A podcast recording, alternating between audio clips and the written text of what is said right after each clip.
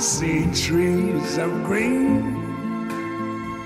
red roses too.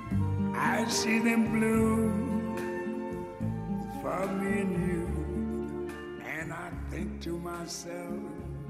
Virgin Valley Artists Association welcomes you to the Art Box, recorded in our beautiful Mesquite, Nevada, and sponsored by the Virgin Valley Artists Association. Our association has something for everyone of all ages. Come and get creative with us at 15 West Mesquite Boulevard or find us online at mesquitefineartcenter.com or on Facebook as Mesquite Fine Arts Center, also on Facebook, The Art Box.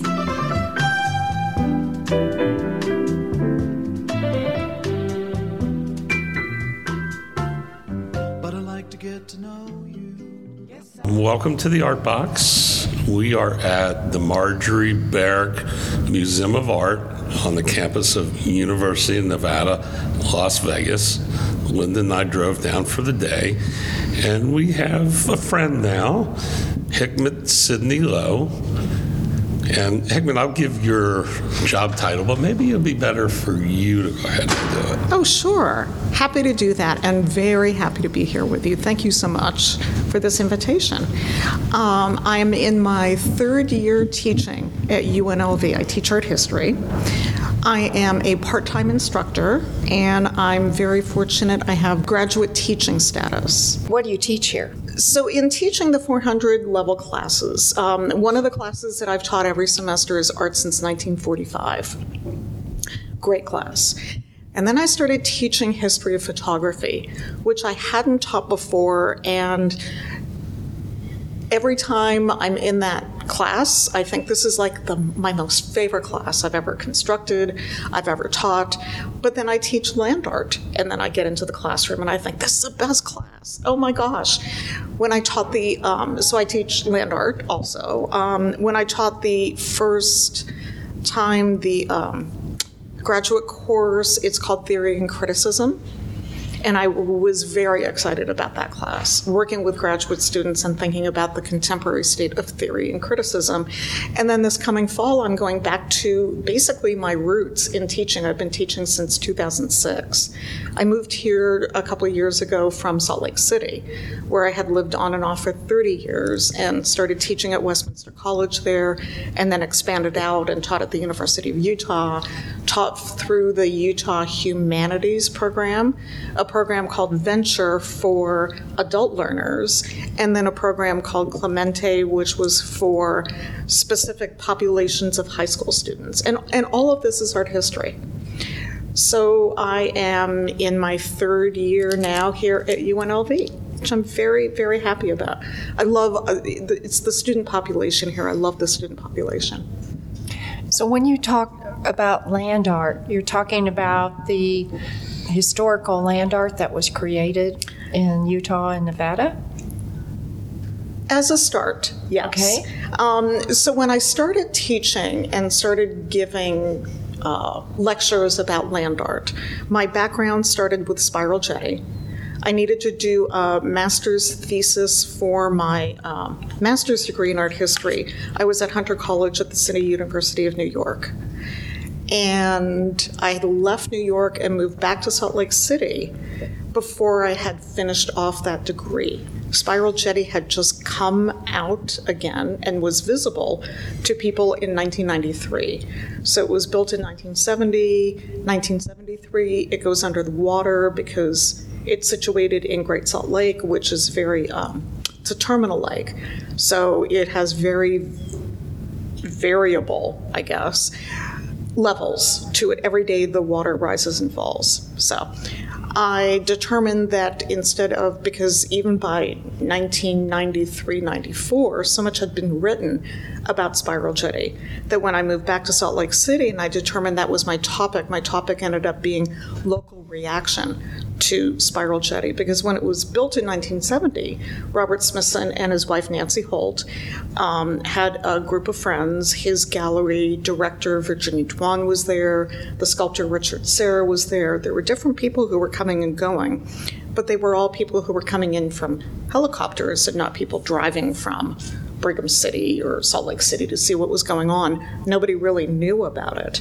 But in 1993, it becomes visible and it makes the local news, and everybody's just gaga over it. Ugh, you've got to go see Spiral Jetty. You've got to go. See. So when I moved back in 1994 and reconnected with, with friends of mine, it was the same thing. You've got to go see Spiral Jetty. So that ended up being my, you know, sort of the resurgence of the earthwork and then local reaction to it. Through that process, because I was working on a master's paper, Nancy Holt, who was married to Robert Smithson, who had died then by 1973, she vetted uh, master's, PhD books, big writing projects about Smithson's work. And so I got to know her then through that process. And she saw me as the person in Salt Lake City in Utah who was sort of her connection then to that earthwork, and then, of course, to her own earthwork, sun tunnels.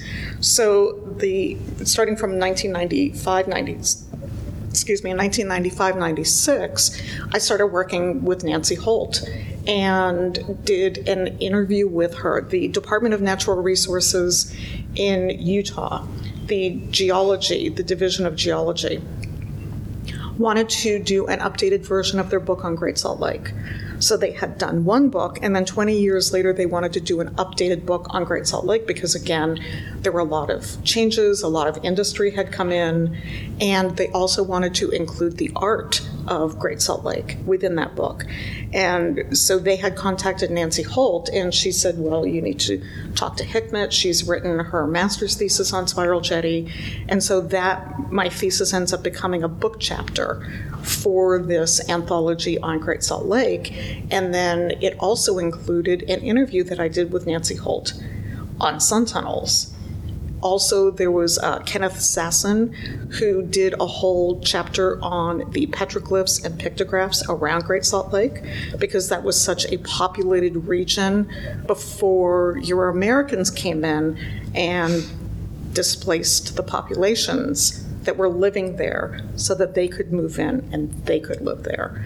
So we've got uh, we've got historical information also about that. Anyway, I then continued working with Nancy Holt, and so my expertise in one work of earthwork then became expertise in two.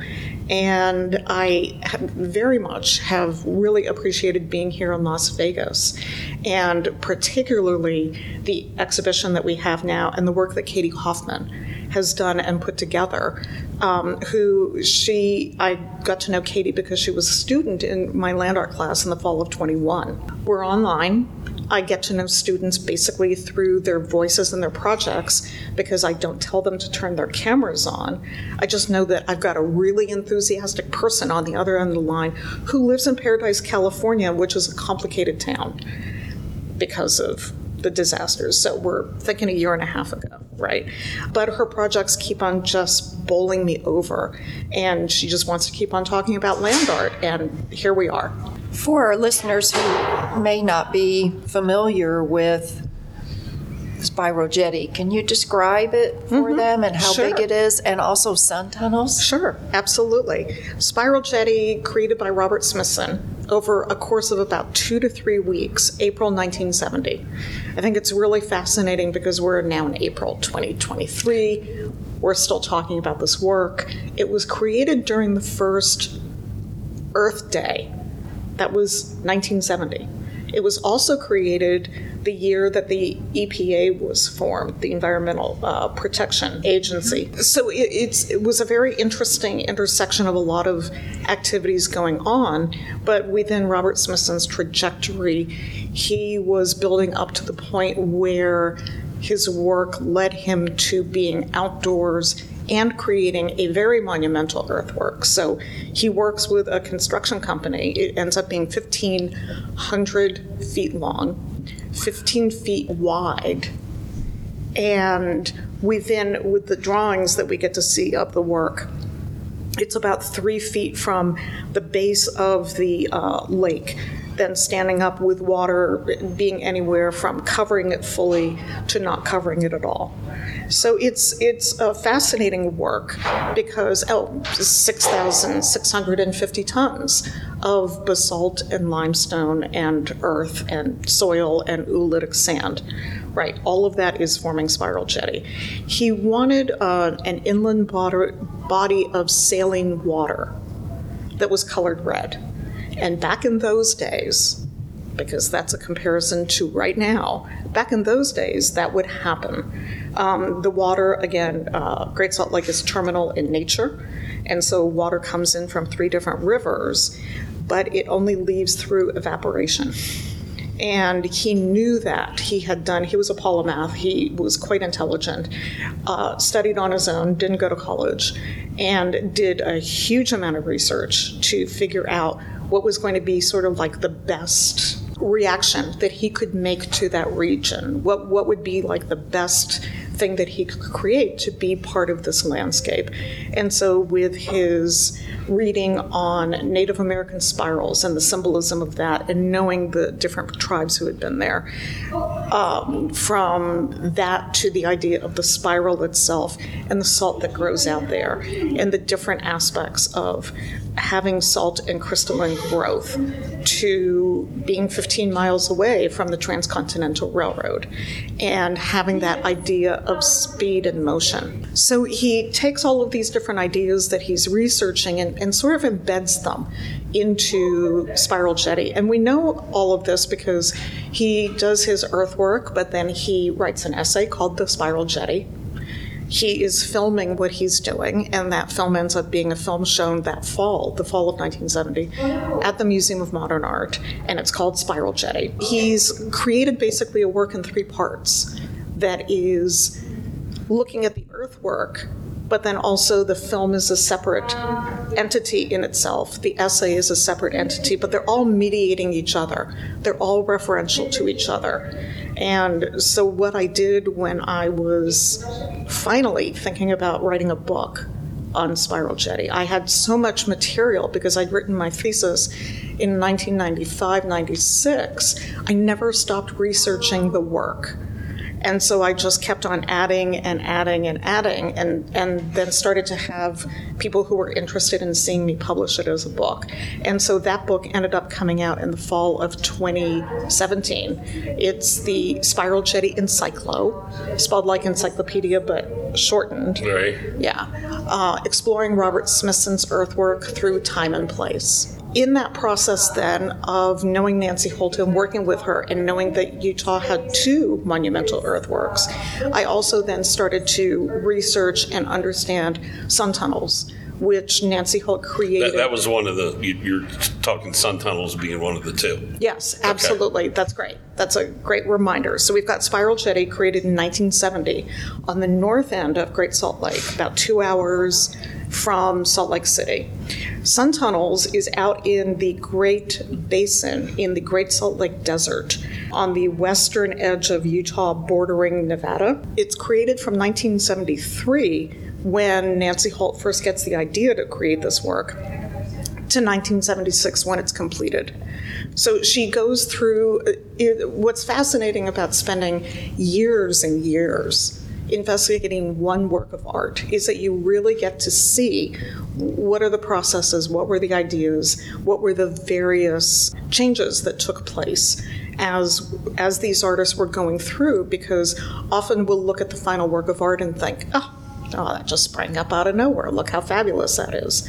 Spiral Jetty. There were multiple drawings to let us know all of the iterations of ideas that Smithson went through. Because I am now working on the Sun Tunnels Encyclo. that's also going to be published by the University of Utah Press. It's the same thing with Nancy Holt. So I spent about five days in the archives of the Holt Smithson Foundation last fall and got to see her preparatory drawings, her photographs. Initially, it was going to be three tunnels in a line, and then it was four tunnels. She created little objects, she had little maquettes as she was working through all of these ideas. And, and it's a very different it's a very different work right? Utah has these two historically monumental works of land art, whereas Robert Smithson, in creating his work in a lake that is so terminal and fluctuates so much, although it hasn't had water around it for some time now. It's, it's been high and dry.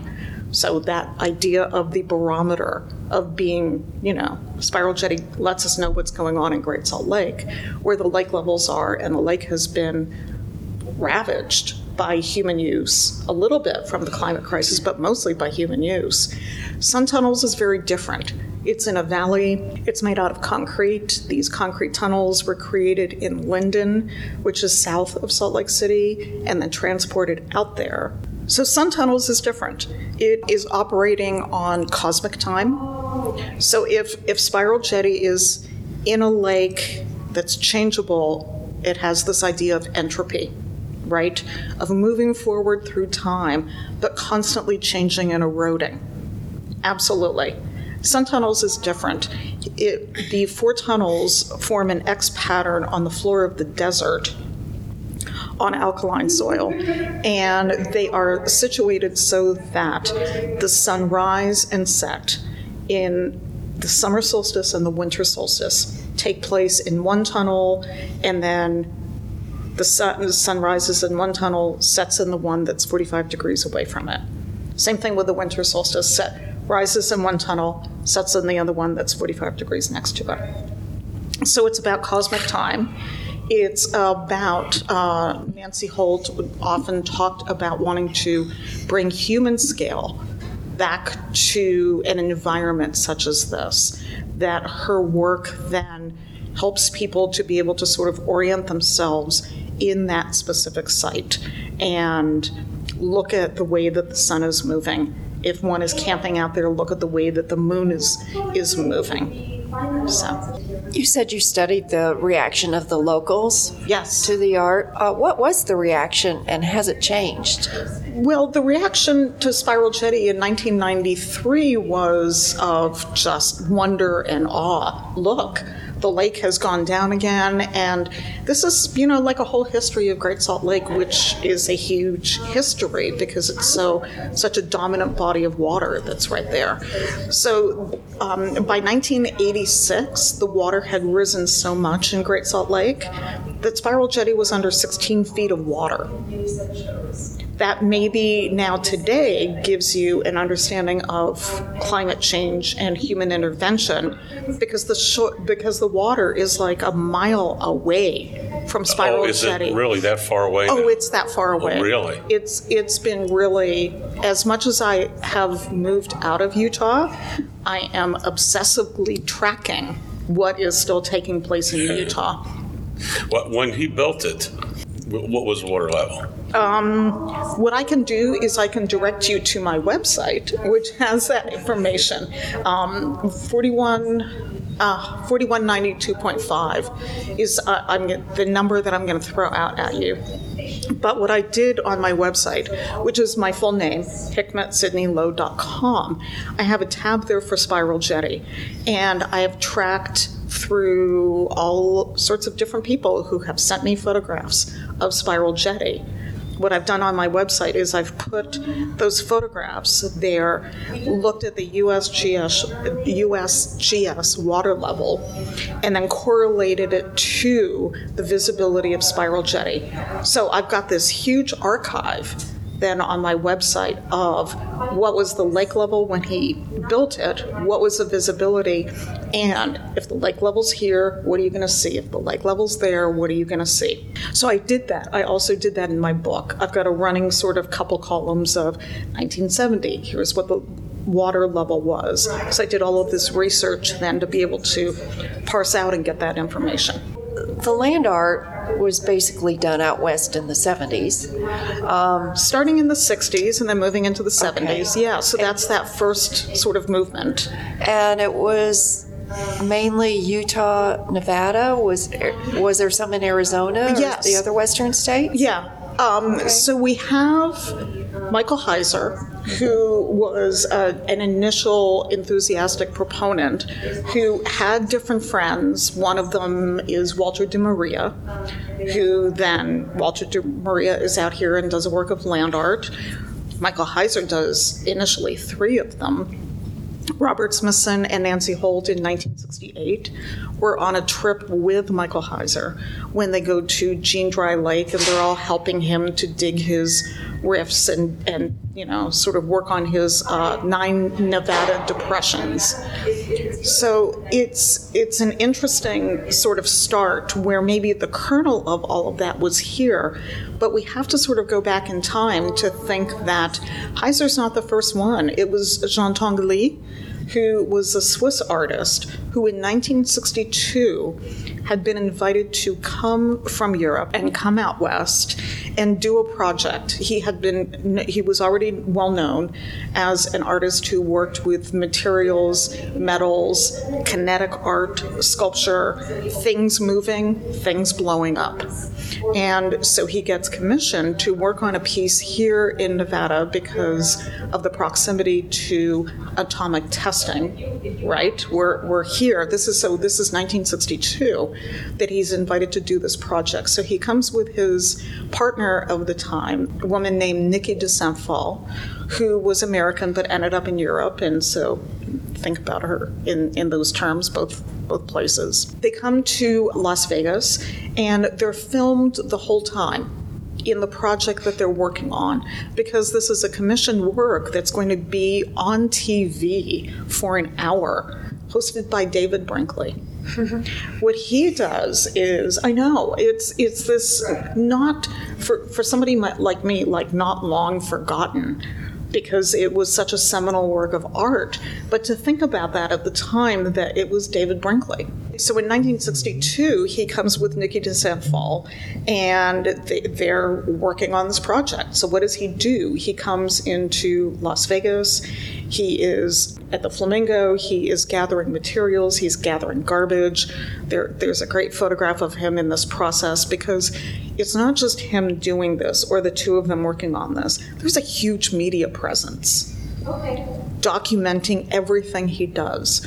What he's doing is he is making a comment on the 1962 Geneva Disarmament Convention. Again, nuclear testing. His work is basically about that. He's he's collecting all of this refuse, pa- tests it on site in Las Vegas, packs it up onto all of these trucks and lowboys, drives it out to Jean Dry Lake, sets it up there, has a panel, right? He's got like a whole electronic panel board, and he's basically hitting buttons, and things start twirling and blowing up. We consider that to be the first action, that first work of land art. And what's interesting and fascinating about land art is it gets complicated when we remove land the use of land or earth in the work. So, Spiral Jetty is using the materials from the shoreline to create that drawing on the landscape. Tinguely wasn't doing that. He was finding garbage and setting it up and blowing it up to make a statement out on the land that is, and so we think about this within the context of what is that saying? How is it drawing us to that place? How is it drawing us to the ideas of that place? How is that drawing us to land use? And and those that's when I think land art becomes really fascinating because it opens up the definition. And I certainly do that in my land art class here at UNLV. We might start with these iconic works that we talk about in the 60s and 70s, but then we quickly veer off of that so that we're not talking about a select group of white people during that time period who were working on the land. Today we look at that and think, oh, that's very colonialist of you, isn't it? Right? So we so there's a huge expansion of canon of land art today. What I find interesting is that we all tuned in on black and white TV to watch David Brinkley host that. Yes. I don't remember it. Now, I don't remember 1962. I think I was living in Turkey by then. I, that wasn't a program that I watched then, but certainly when we moved back to the United States, I mean, I grew up watching my parents, watching David Brinkley. Interesting how it was influenced by the nuclear testing, mm-hmm. the atomic Abs- testing. Absolutely. I mean, it was it was a different iteration of we go to the desert, which is quote unquote. I'm doing air quotes now. A blank slate, quote unquote, desolate, quote unquote. There's nothing there. And then the biggest quote unquote is manifest destiny, and we can just go ahead and take over this region, take over this land, and do what we want to to it we have a very, very different idea these days about land use and what that means. And and I think that's really fascinating. I, you know, land art is that way that we can start to think about land use. I mean, we wouldn't be sitting here talking about Jean Dry Lake if not for all of this. You know, there's an airport that's going to be built down there would we use, would we have these same conversations related to an airport being installed? I, I, I don't think that we would. But art gives us that entree. Art allows us, or gives us permission, or invites these conversations. It's bound to scare you, boy. And you tell me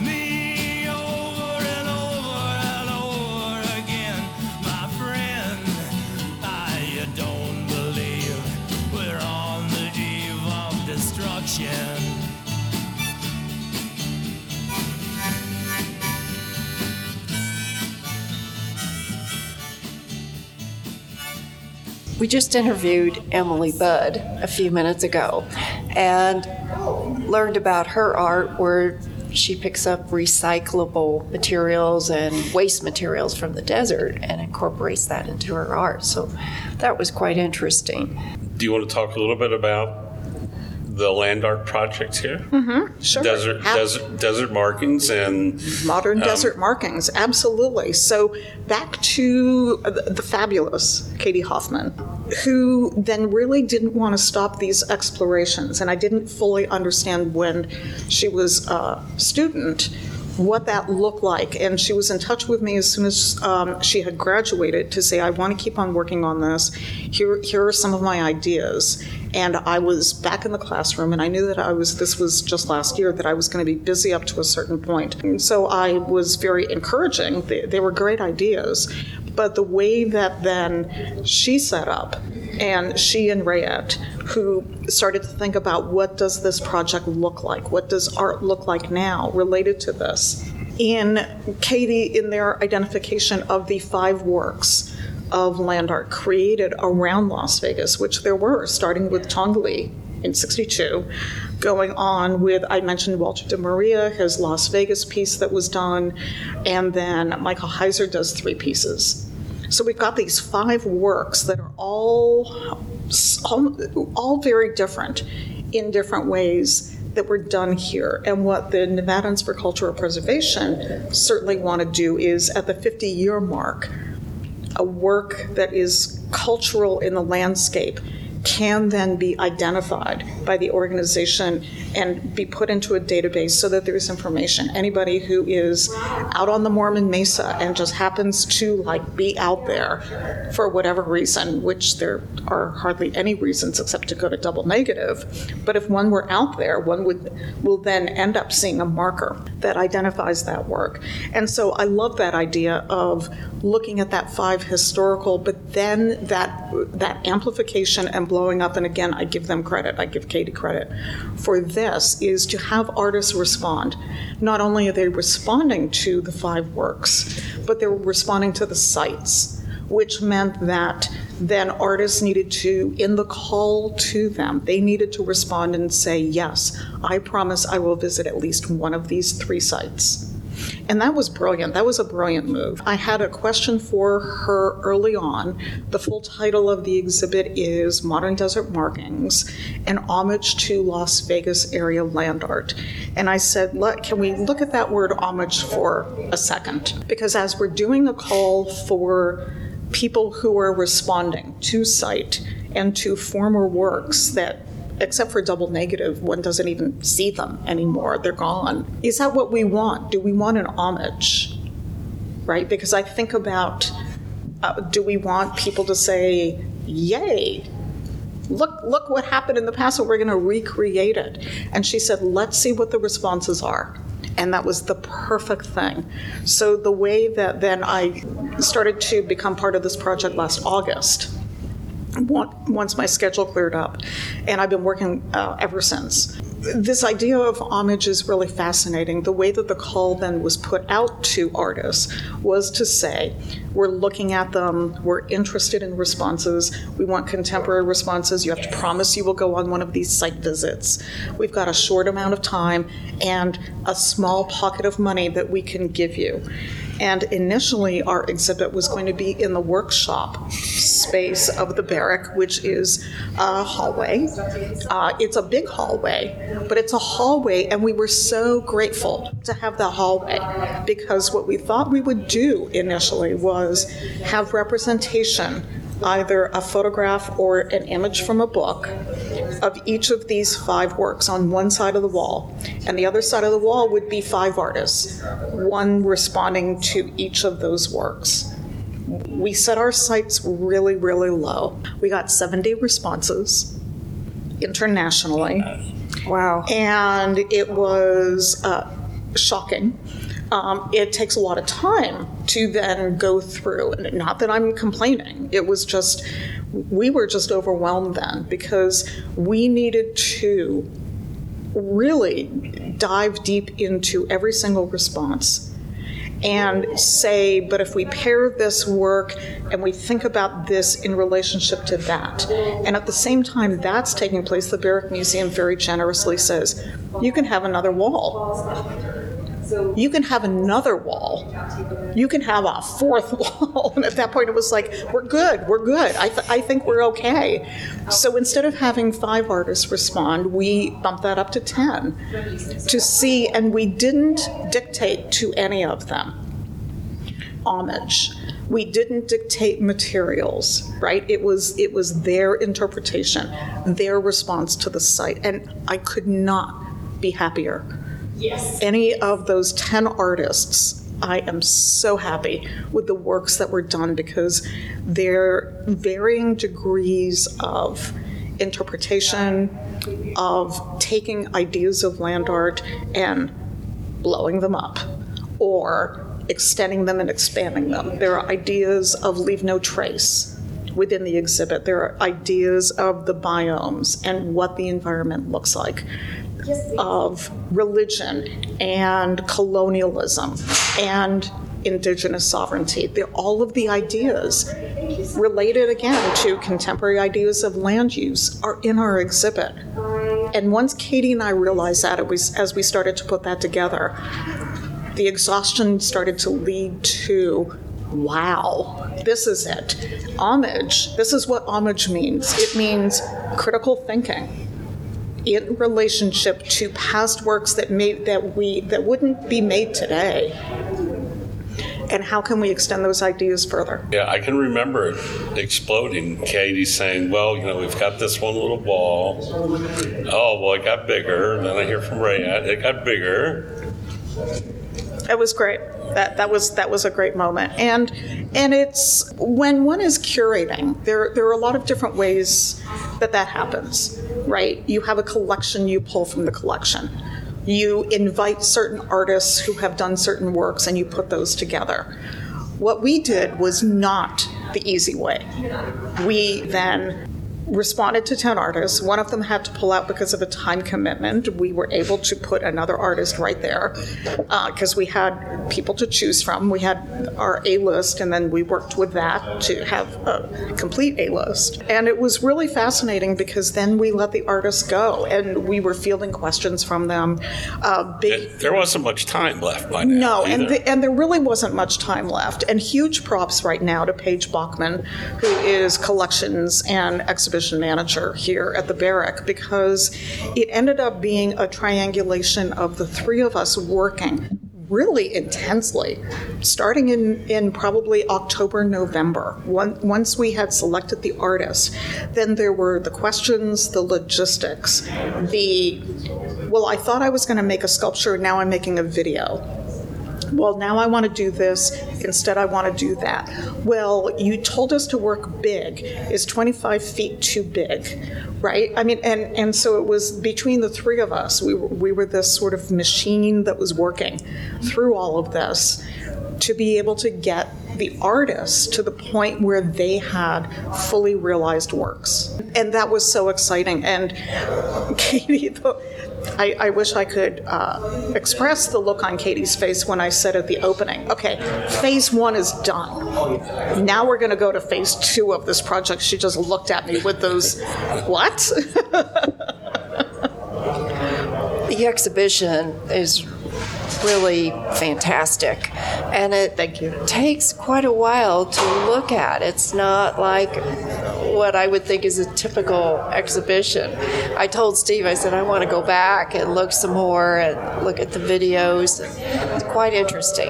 I was just talking about how Video. the, Yeah. it's fascinating, and it takes a while to actually really take in the whole the, whole- the whole exhibition. And so I think about the exhibition, uh, it's multiple parts, right? Um, we start, and, and as much as it seems counterintuitive to people who are in a museum, it starts in the back in the workshop gallery with the wall that has information about Nevadans for cultural preservation. So that should be the entree to the exhibit, not when you first walk in, but walking in and continuing and going back to get that information. On the wall opposite is a project that I'm actually, I'm just really proud of it because the students knocked it out of the park.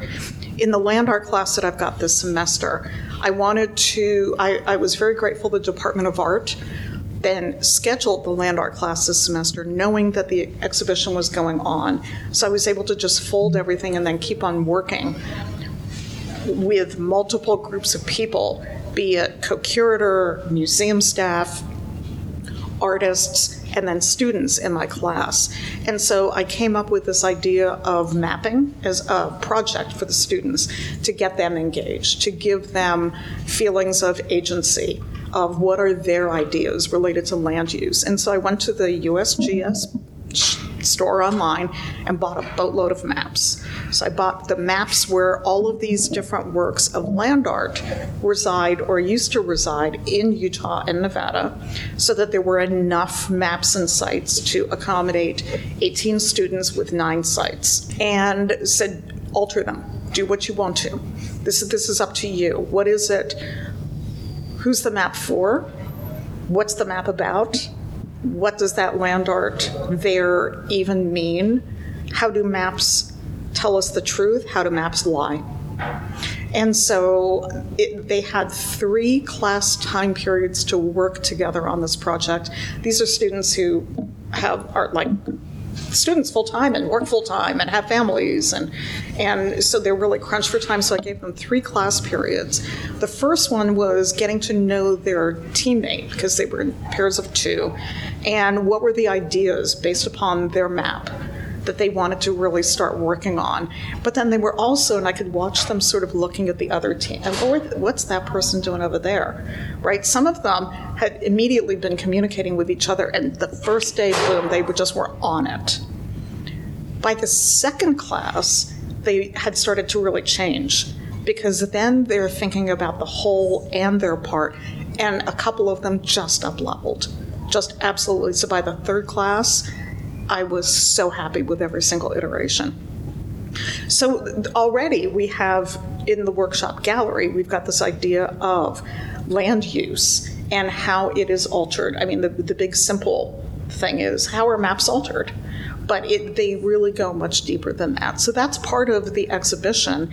And then the exhibition starts with Mark Brest van Kempen and his project where he goes to Las Vegas piece, and he's looking at the desert plants and the topography of that region. And so his piece is there with the markers that he's used in the landscape and the photographs of all of that. Emily Budd's Video is right there, embracing that corner, which turns it into a whole sculptural idea of a video. And then the exhibit goes from there and then moves down and around in through the gallery space. So it's big and it's complicated and all of the ideas. And you, and you're right. So the video we had a couple artists who were like oh we want to do video instead. But by that point we already had all of the videos and the projectors dedicated. We didn't think of this as a video exhibition we thought about it through a number of different medium which they did but a lot of them would have included even there could have been even more videos hmm. and they do they take time to go through hmm. to, and to really absorb and to understand sort of what's going on and what that message is You definitely have to come here and spend some time. Mm-hmm. absolutely Now, I must say, I was surprised about your your your students. That was a real bonus. yeah It was. That's great. Yeah, I very very happy about that.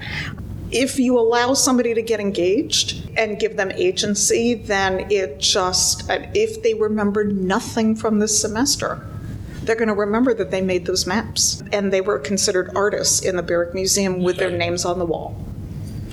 There you go. Yeah. Uh, What I find interesting is we interviewed Mark, and his thought of this art. Art isn't always what you see. Oh, absolutely. initially see. Yeah. Let me put it that way. But Mark mentioned to me that he thought maybe that the real art was not what was done 50 years ago, but what has transpired since those 50 years. Yeah. Basically, the reclaiming mm-hmm. of the land back. He mm-hmm. believes that's the art. Oh, that's excellent. Well, and that reclaiming takes place on the human and non human level. It's both, right? And so people reclaiming and people wanting to have that sovereignty that is due them. Um, the plants that can reclaim in a trench that was dug by a big, huge bulldozer for nothing other than a photograph of a work of art, right? The desert tortoise who can then again be within that region because maybe that was disrupted and it was a home for them. We didn't think about that. And so, in a way, that word homage is accurate. But again, it's also, we're subverting it, and that's fine by me. before she sleeps in the sand. How many times must the cannonballs fly before they're forever banned? The answer, my friend, is blowing in the wind. Talk about extraction. I I think extraction's huge right now. Yes, it is. And, and on a call the other day, they talked about that they were suing the BLM because of an extraction project that the BLM is licensing for lithium right outside of Canyonlands. But it seems like we need alternative energy, but not in my backyard. Right. And I guess I'd like your, I mean, it's a hard question. Um, it is a hard question, and Yes, edge of the abyss. well, because I'm part of this group. Okay. Extraction, you're absolutely right. I mean, we have been looking at practices and, and land use practices for a while now. Um, a few, a number of years ago now, a group started out of San Francisco called Extraction Art on the Edge of the Abyss. So it's two artists who were interested in looking at extractive processes and how artists have responded to that. And it blew up because artists have been responding to it like crazy for a really long time. So they started with an idea that there would be some people writing, there would be some artists who were creating work based on this idea, there would be exhibitions. I was in Utah at the time where we started to get this inkling and heard, and heard about this project that was going on. And none of the institutions in, in Salt Lake City were really interested in doing an exhibit, which I thought was a big failing, but I'd already said that to them. So I committed to writing an article for this project based upon the extractive industries on Great Salt Lake and what that means. The, the lake brings in like one point something billion dollars a year. Well, if you don't have the lake there, you don't have that money. And if you don't have that money, what else is going away? And so there's a huge amount then that we can learn through art as artists have been responding because the responses are um, I don't know if either of you have been to the Berkeley Pit up in Butte, Montana. So there is an extractive mine that's up there, and it's so large now that it looks like a huge sleeping giant on the hill overlooking the entire town. The water in the base of the pit, which is huge, is so toxic that if birds get close to the surface of the water, there's a sound that's emitted automatically to steer them away from it because if they end up in the water, they'll disintegrate.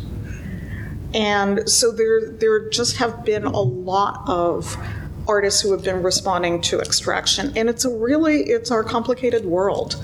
What are we going to do? Everybody's so excited about eco cars and cars that run on batteries. Batteries run on lithium. Where do we get lithium? We have to extract it, right? So we're moving from fossil fuels, I think.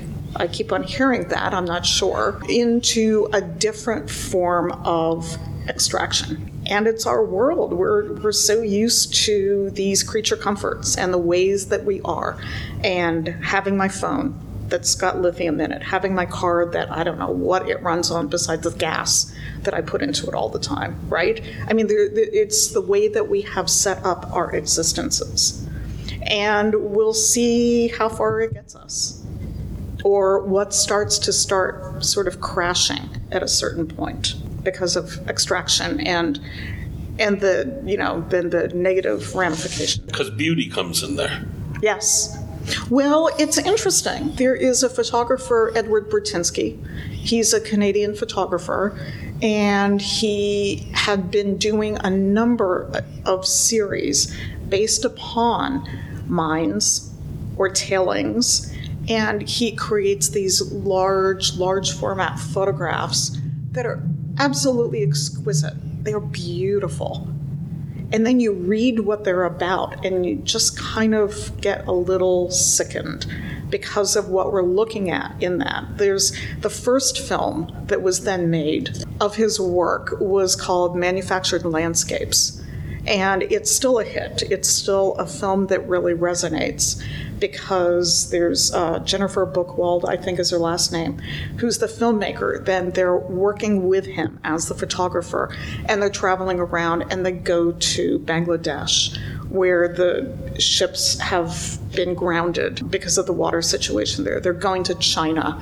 You can't see through the air because of the air pollution that's there. And here, they were there working at the time, um, they were building the Three Gorges Dam in China, and to then he's he's they're literally filming and photographing the families who were told you have to get rid of your house, and we'll give you X number of pennies for each brick you give us as you dismantle your house, because this whole thing is going to be water at a certain point. So there there's an interesting beauty in all of this in looking at these images, another photographer who does this work is David Maisel, who is a friend of mine.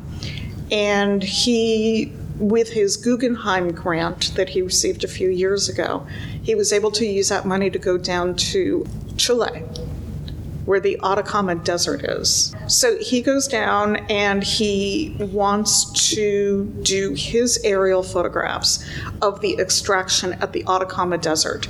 Edward Burtynsky has also done that. They both are photographers who have not shied away from going to these places and then creating exquisitely gorgeous photographs of absolute decimation in the landscape. It's it's where we are. You're on 53 minutes. Okay. Oh, okay. I, So- can you even? I can't believe we've gone. Oh, it's just fascinating long. talking about the land arts and I can talk about this like for months. Hikmet. You're also an accomplished author as well, right? Um, I have written, and it turns out that I am a writer. I never had thought about myself in those terms. I spent 25 years as a librarian So Oh, I've got that I've got that whole background and history in me of being a librarian. And it was a really interesting I was an art librarian mostly. Belonged to the Art Library Society of North America and a couple just a couple years ago, right before the pandemic actually. So it must have been in the spring of 19. For the very first time the art libraries uh, ARLIS as they're called had their annual conference in Salt Lake City. I gave a keynote address to the group they wanted somebody who was local, but who had been involved, been informed.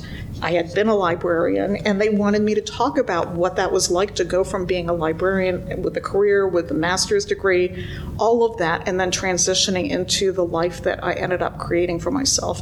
And it was, and it was really, it was fascinating to be sort of self-reflective, and what were the things that in that journey I did well, some of the things I wish that I could have sort of redone in all of that.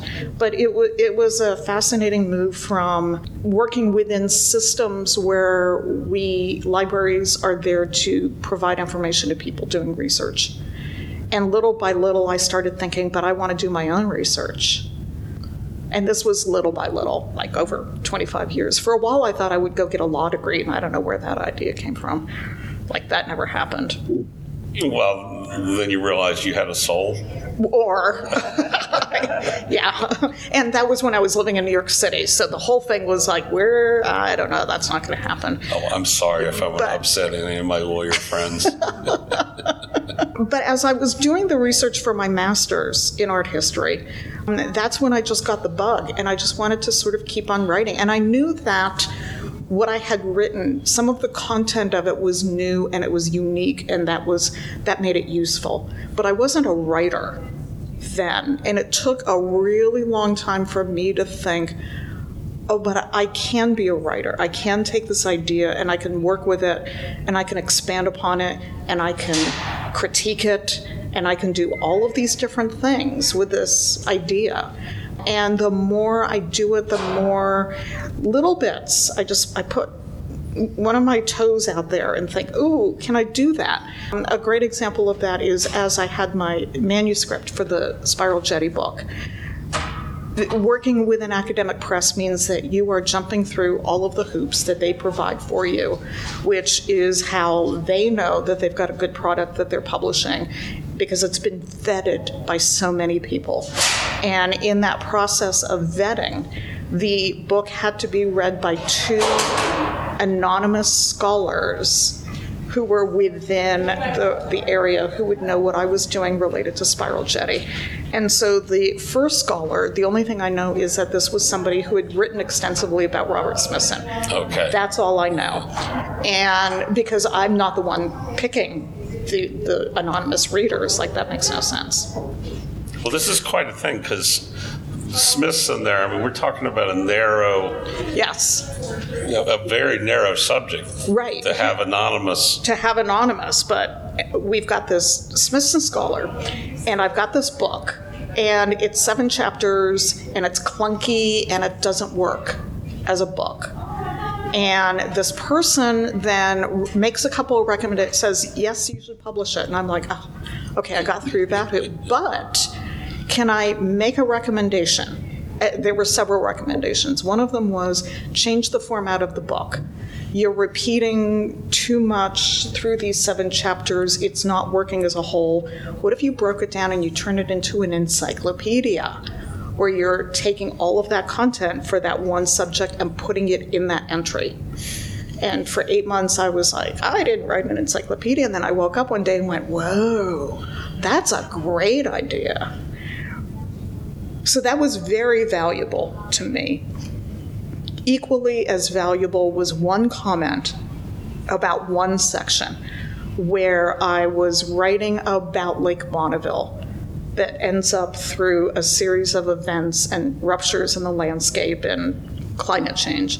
Um, Lake Bonneville turns into Great Salt Lake.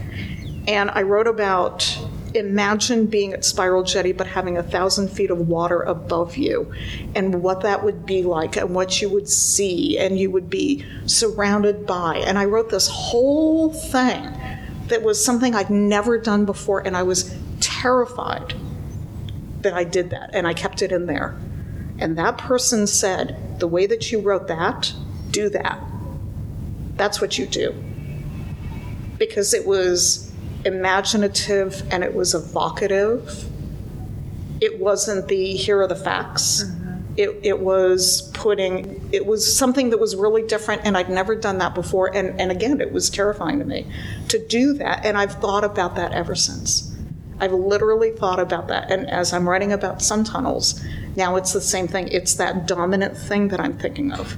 If I'm going to be putting together and marrying ideas based upon Sumerian geometry and mathematics with Shoshone indigenous land use beliefs at the site of sun tunnels, how am I doing that?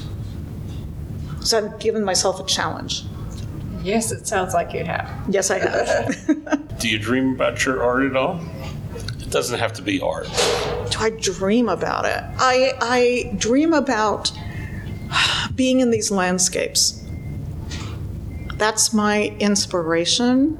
My family, I grew up uh, in Pennsylvania on the East Coast, and my family decided in 1977 to leave Pennsylvania and move to Salt Lake City.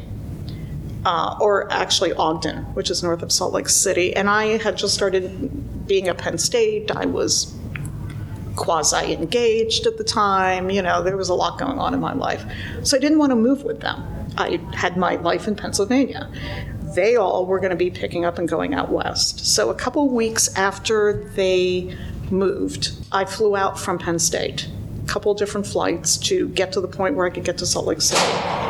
And I'm in this airplane and I'm looking down on a landscape I've never seen before. Today, I would be ecstatic and give you many evocative descriptions of what that land looks like. But I was young and terrified and felt like my family had left me and left Pennsylvania, which is thick and wooded, and you're inside of these landscapes. And here I'm flying over a landscape where it's all on the outside. And I developed agoraphobia. It was it was like this stunning thing that happened. I'd never seen a landscape like that. It was so alien, and it really impacted me. And it's taken, you know, thank goodness I just keep on living, because it took me a long time to go through and process what that meant.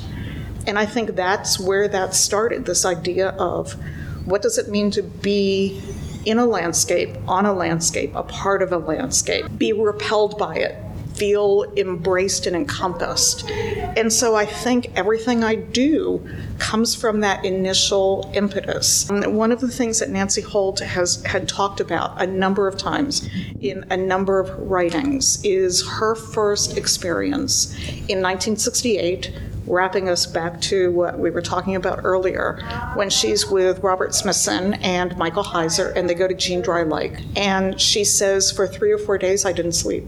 It was this euphoria, this, I felt like my inner and outer landscapes matched, that what I was seeing on the outside was how I felt on the inside. And to hear somebody articulate so beautifully that thing that I had been striving for but didn't even know how to like recognize it, let alone be able to then put it into words like that that are simple, evocative, right? Sort of explain one's existence. Once I started to think that way. And, and I think um, I sort of did a whole appreciation recently to Robert Smithson about him being the person who helped m- to change my thinking most radically.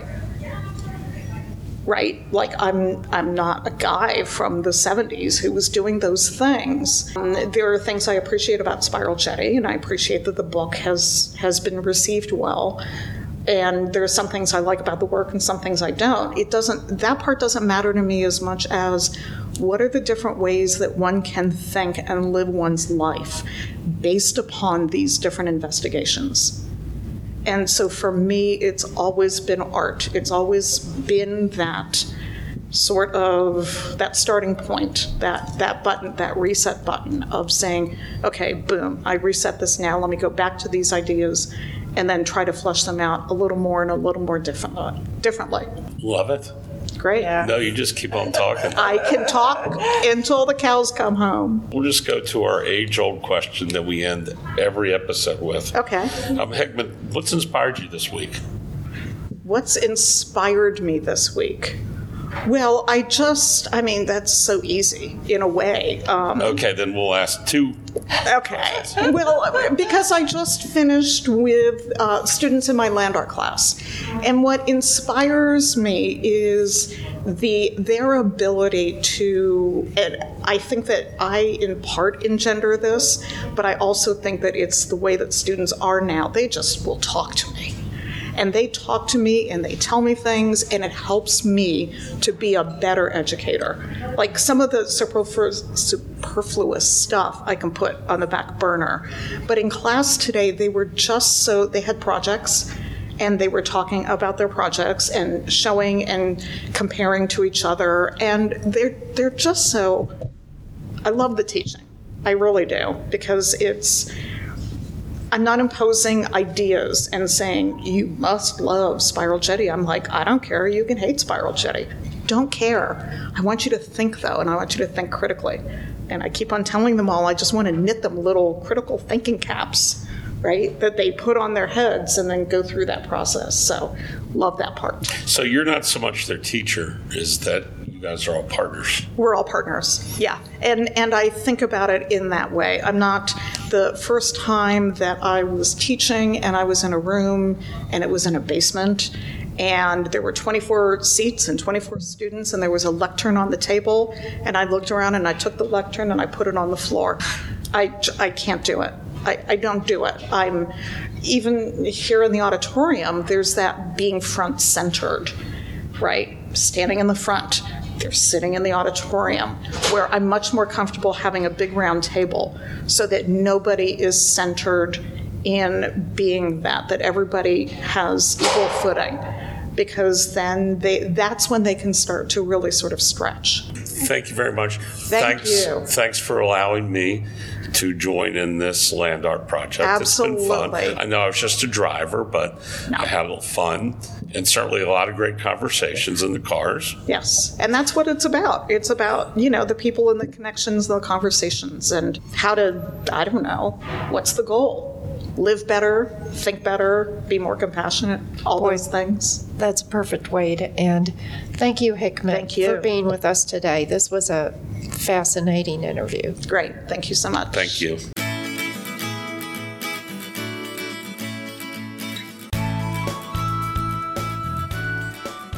Broadcasting from Mesquite, Nevada, in the scenic Mojave Desert, the Art Box sponsors thank you for listening.